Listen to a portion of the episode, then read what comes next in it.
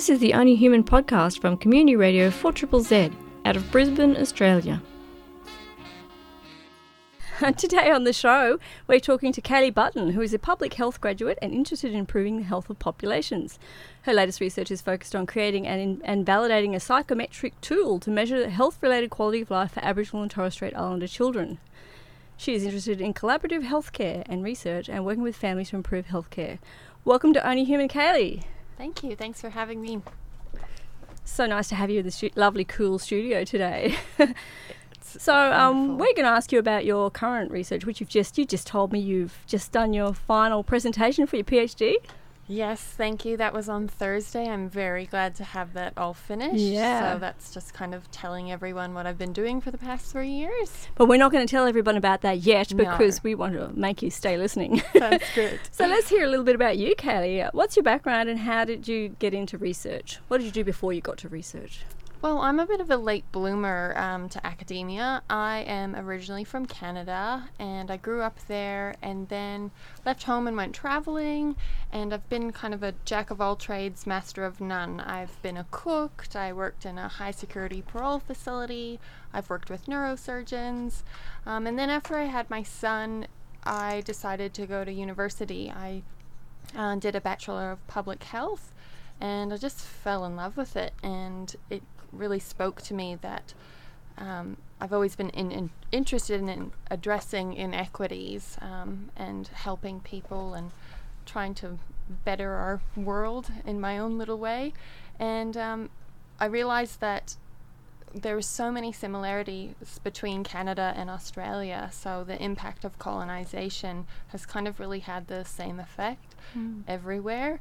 And I didn't really know how I could, you know, change anything or do anything about that. But doing the Bachelor of Public Health made me realize that I could help in some small way. And so my all of my studies have basically been focused on um, Aboriginal and Torres Strait Islander health, and um, that's what I've been doing for the past three years, basically. Okay, so I guess people who are Aboriginal and Torres Strait Islander might want to know what work you've done with those communities so far. Yeah, definitely. I prior to going to uni, I didn't have a lot of involvement. I I was kind of just working in the private sector, in the health sector, um, and, and nothing was really targeted. When I started doing my studies, um, I had a lecturer who was an Aboriginal man, and he really encouraged me to focus my research in the area. And uh, once I finished, um, I was kind of a where to from here, and I spoke to a colleague, and she su- suggested um, my supervisor, who had been working with Aboriginal and Torres Strait Islander families, and one of her PhD students um, is an Aboriginal woman, Dr. Carrie Hall, and she had been doing respiratory health research. And as part of her research project, the community that she was li- working with said um, that they were interested in oral health, and they said, "Look, we've we know it's a problem in our community, but there's no information. Um, can you guys do something about it as well as, as this respiratory health stuff? So Carrie um, incorporated an oral health component to her respiratory study, um, but her project was the respiratory stuff. So that oral health data kind of was sitting there, um, and I went and spoke to them, and they were happy for me to take it. So that's I, I got really lucky. I got to walk into a data set, and then I kind of went on from there and expanded it. So I don't have a history um, working with Aboriginal and Torres Strait Islander people, but I've really enjoyed the past three years. It's been fantastic. Okay, so you were saying uh, your, your research is, is looking at, at children in particular. Mm-hmm. So, how did you get interested in, in how a, a psychometric assessment tool for children? I mean, t- first of all, tell us what that is. It, it sounds good. Okay, so first of all, a psychometric tool is basically just a survey to measure subjective things. So, um, unlike a blood test, which is very like objective, and there's certain things that we're trying to measure.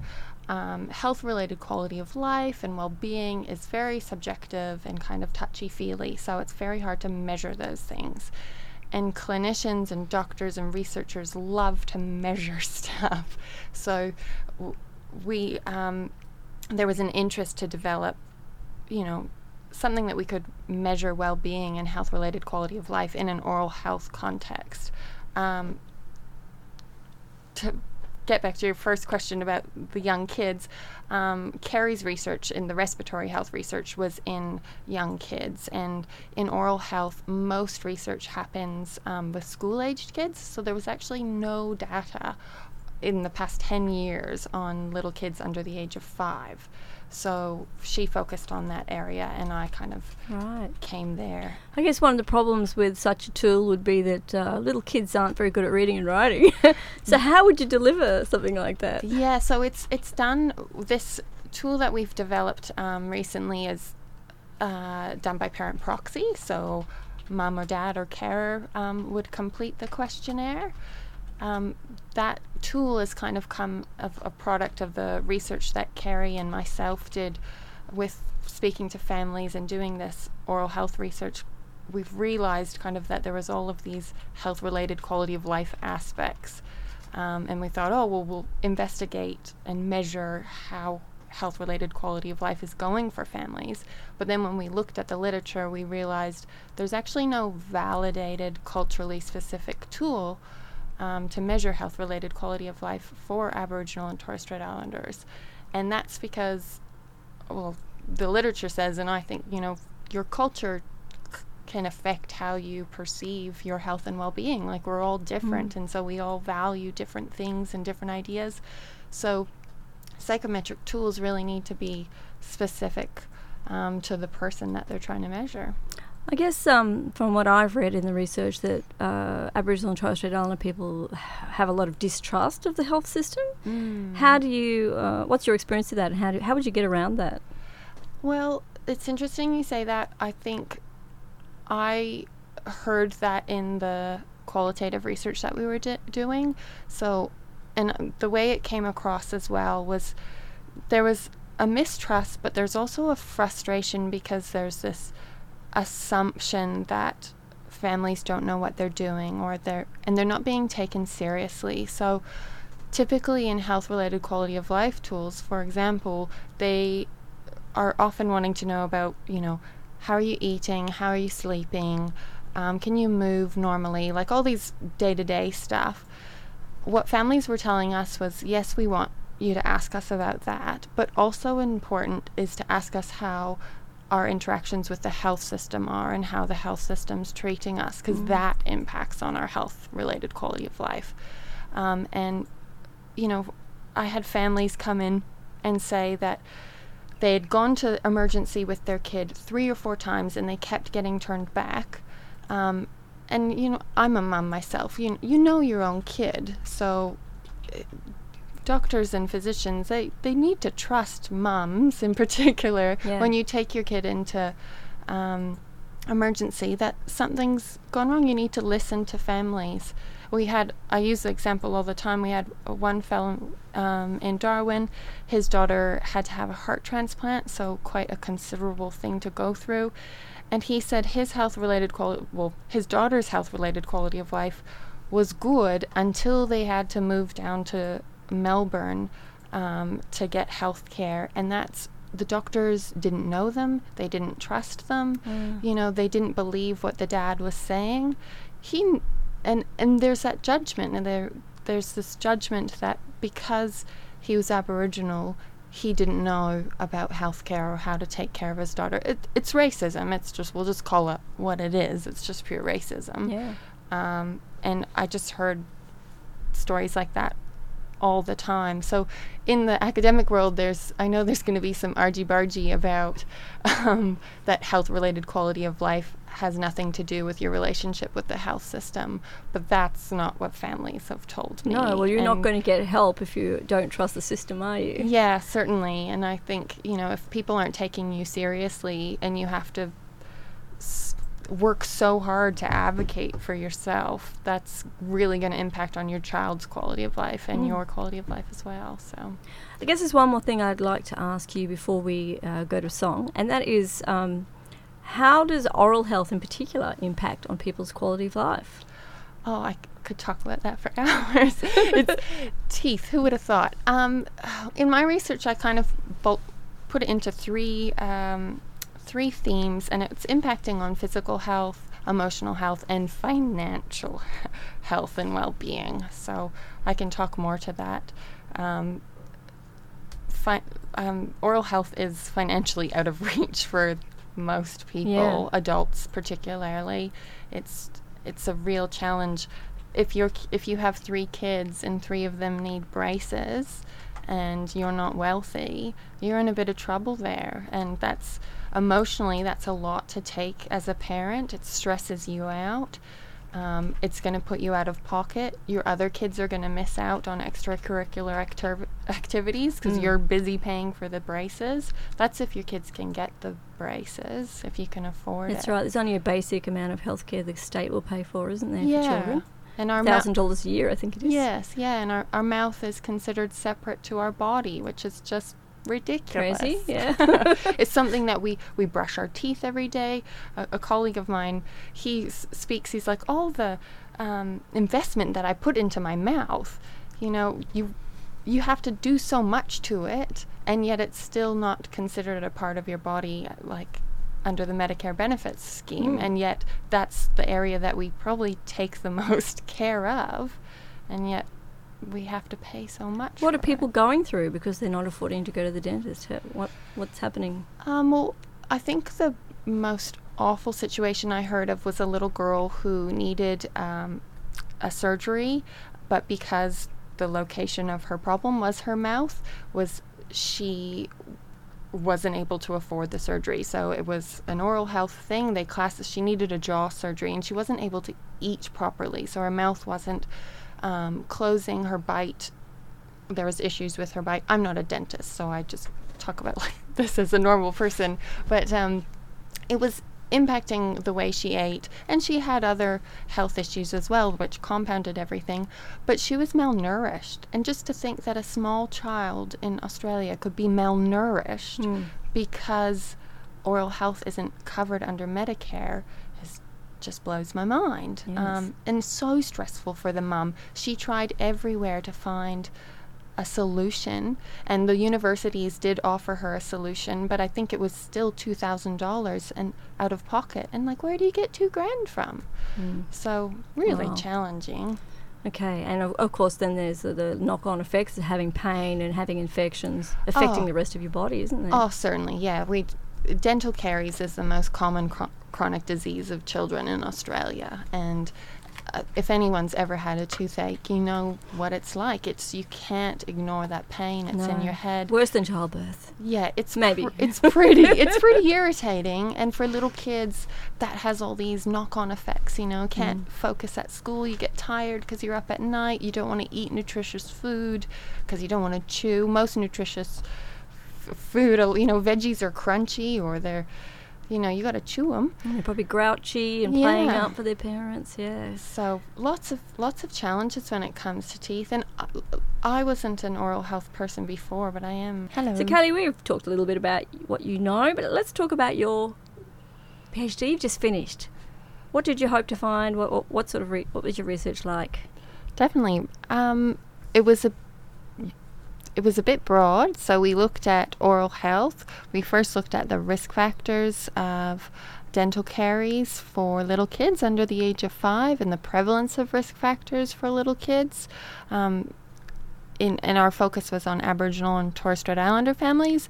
And then we did a qualitative study, so we wanted to hear from families um, what they thought the impact of oral health was, or impact of child oral health was on families. Um, and in doing that, mums, it was it was all mums. There was one auntie that spoke to us. They told us about their kids' oral health and the impacts, but they also told us a lot about themselves, which we w- kind of weren't anticipating. So those findings were very org- organic coming out of the research. But it was oral health is a big issue for mums and families, and there was lots of health-related quality of life aspects that people were talking about. You know, their emotional well-being, their financial well-being, um, just oral health can be really stressful and the way you engage with the health system can be really challenging.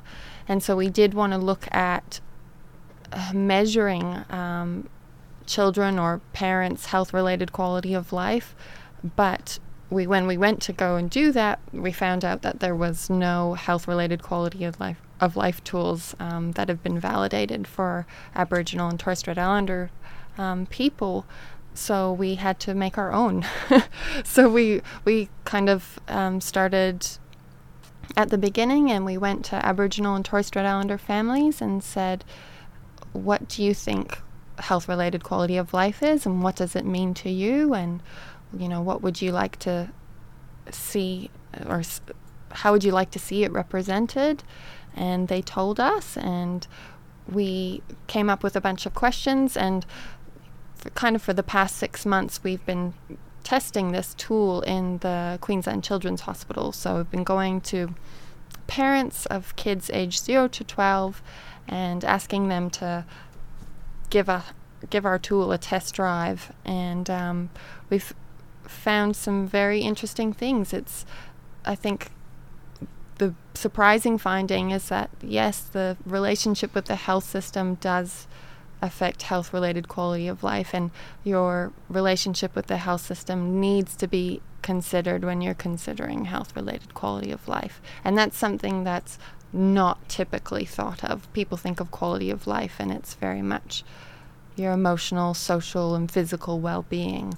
Well we need to include how we access health services and what how health services are treating us as well So, did you find that mothers really wanted to talk about their children's health and uh, and perhaps by extension the rest of the family? Yeah, I I found uh, I'd had a lot of really young, long chats with mums. You know, sometimes mums just want someone to listen, and I know as a mum myself, like you just don't feel like you're being taken seriously sometimes, and if there is someone that you think might be able to change the way things are happening, um, you you want to be able to tell them about it. So I had great success with speaking to a lot of families. We spoke to 163 people. Wow, it's a lot um, of interviews. yeah, it was wonderful, and they completed the survey and gave me their feedback. Um, by and large, things are good, but at the same time, there's real areas where we could improve. You know, there's just the way we treat people. And I think as clinicians, we need to listen and take our parents seriously and listen to the kids as mm. well. It's it seems basic stuff, but if you've ever had to negotiate the health system with a sick kid, then you kind of know how aggravating it can be. So, uh, when you presented your PhD last week, mm-hmm. part of your, I assume, part of your thesis was some recommendations towards the end. Yes, yeah, I, I'm I'm getting there. I'm still digesting everything. Really, I I need to get this research out, um, and I need to make sure it's getting out to particularly the oral health research, it needs to get out to the kind of private clinicians and private dentists as well as um, Queensland Health. And then we need to, I think we need to check with mums and families what what they would like to see kind of as our next step as well. So mm. we've done all this research. I need to get that information out and then I'd like to have more feedback because I like to be thought of as, you know, a public health researcher. You just point me in the direction and I'll work, but I want to be guided by the community that I'm working for. No, that's great. It's much uh, much more collaborative that way, isn't it? I hope so. Yeah. so, do you think there's uh, some? Well, I'm making a guess here that there's probably a lot of room there for some cultural safety training in the health system. Definitely, yes. I think we could all benefit from cultural safety training. Um, one of the Indigenous liaison officers at the hospital is a beautiful man, Greg. He's helped me a lot, and he is a real advocate for cultural training for everyone. You know, he he thinks that it's really important that we learn how to interact respectfully um, and in a culturally appropriate way with everyone at the hospital. And I thought that was so wonderful, you know, that he's such an advocate and ally, not only for his own people, mm. but, you know, when you're working in the health sector, you meet people from all walks of life, from all different ethnic backgrounds. And it's really important as health people that we know how to support them. Mm. I know it's probably too early to ask you at this point, but do you have any future research in mind? Oh, I would love to study everything. That is a hard question. Th- thank you, Kim. Um, Everything's pretty big. it is. I'm I am really interested in making sure something happens with the research that I've done now. So I would like to take it to that next step. I don't want it to just be tokenistic and mm. it just stops here. I would like to see real change and even if it is just small change, if people are aware that we can do these little things to support families better, then that's really powerful. Um, how I'm going to facilitate that, I'm not sure. It's early days yet. I'm just still processing everything from the PhD, but get in touch. Congratulations yeah, on doing, doing that final talk. I guess uh, people who are listening might want to find out some more nitty gritty about your research. When will your thesis be ready? And are you publishing anything? I have. I've got three papers published at the moment. Ooh, okay. So my yeah, my thesis is by publication. I've got a new or two new papers that'll be coming out in the next few months. Um, that w- the fourth one has been on the health-related quality of life of families and how they perceive that to be. Uh, and then the fifth paper will be on the validation of that tool. So, kind of more on the statistics and whether the tool works or not. Um, but the first three papers, if you just Google Kaylee Butten Oral Health, or you can find me on LinkedIn at Kaylee Butten, and I've got my um, papers there. Otherwise, a good place to follow is on Twitter, QUT underscore PHSW. Um, as well, they're on Instagram, QUTPHSW, and that's our public health and social work um, yep. school. So, so are your papers freely available, or Yes, they are. Oh, and, oh, that's great. and if you if you can't get them or are struggling, you can just shoot me an email and I'll send you a PDF copy for so that's, sure. Uh, Kaylee Butten, B U T T E N. Is that yes, right? Yes, that's yeah. right. Okay. Kelly, thank you so much for coming into the studio today. Can is there anything you want to tell us that you haven't had a chance to say yet? Oh, thank you very much for having me. Um, take good care of your teeth. Brush twice a day. This is coming from a non-dentist. Um, but yeah, brush twice a day and try and limit your sugar. That seems to be the core message. I've taken that on board as well. I had to get three cavities filled in the middle of my PhD, was, oh my was quite ironic. Nathan, did you want to ask any questions before we go? Um, so, yes. Um, or, um, so they, most of my questions came out of a paper that was referenced in your, um, uh, like a paper that was published this year recently uh, with you as the lead author about yarning with oral health. Mm-hmm. And that was from um, one of your citations was De Silva study. And um, I, thought one of the interesting things that De Silva noted was that until the late 20th century, the available data suggested that Indigenous Australians generally had better oral health than their non Indigenous counterparts, with the main complaint being tooth wear. And I was wondering, you know, I know you're not a dentist, but mm. what what could explain this observation? Definitely, I think that's a great question, and I think it's something that's not talked about enough. And I, as you said, I'm not a dentist, but I think the big change has been um, the Western diet. So mm-hmm.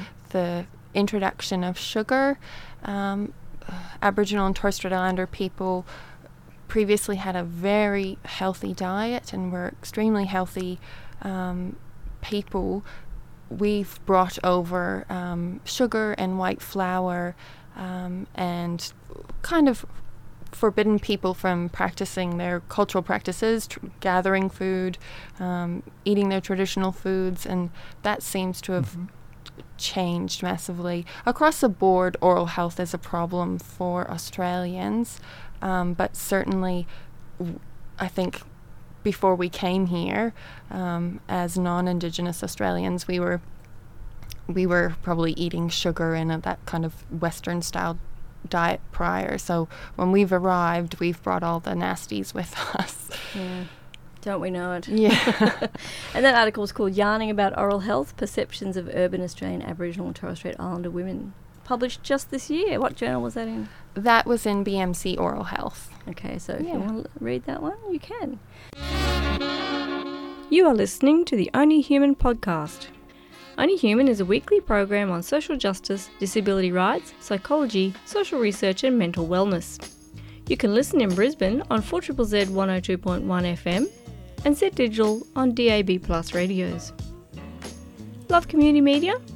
You can support 4ZZZ by subscribing or making a donation at 4zzzfm.org.au.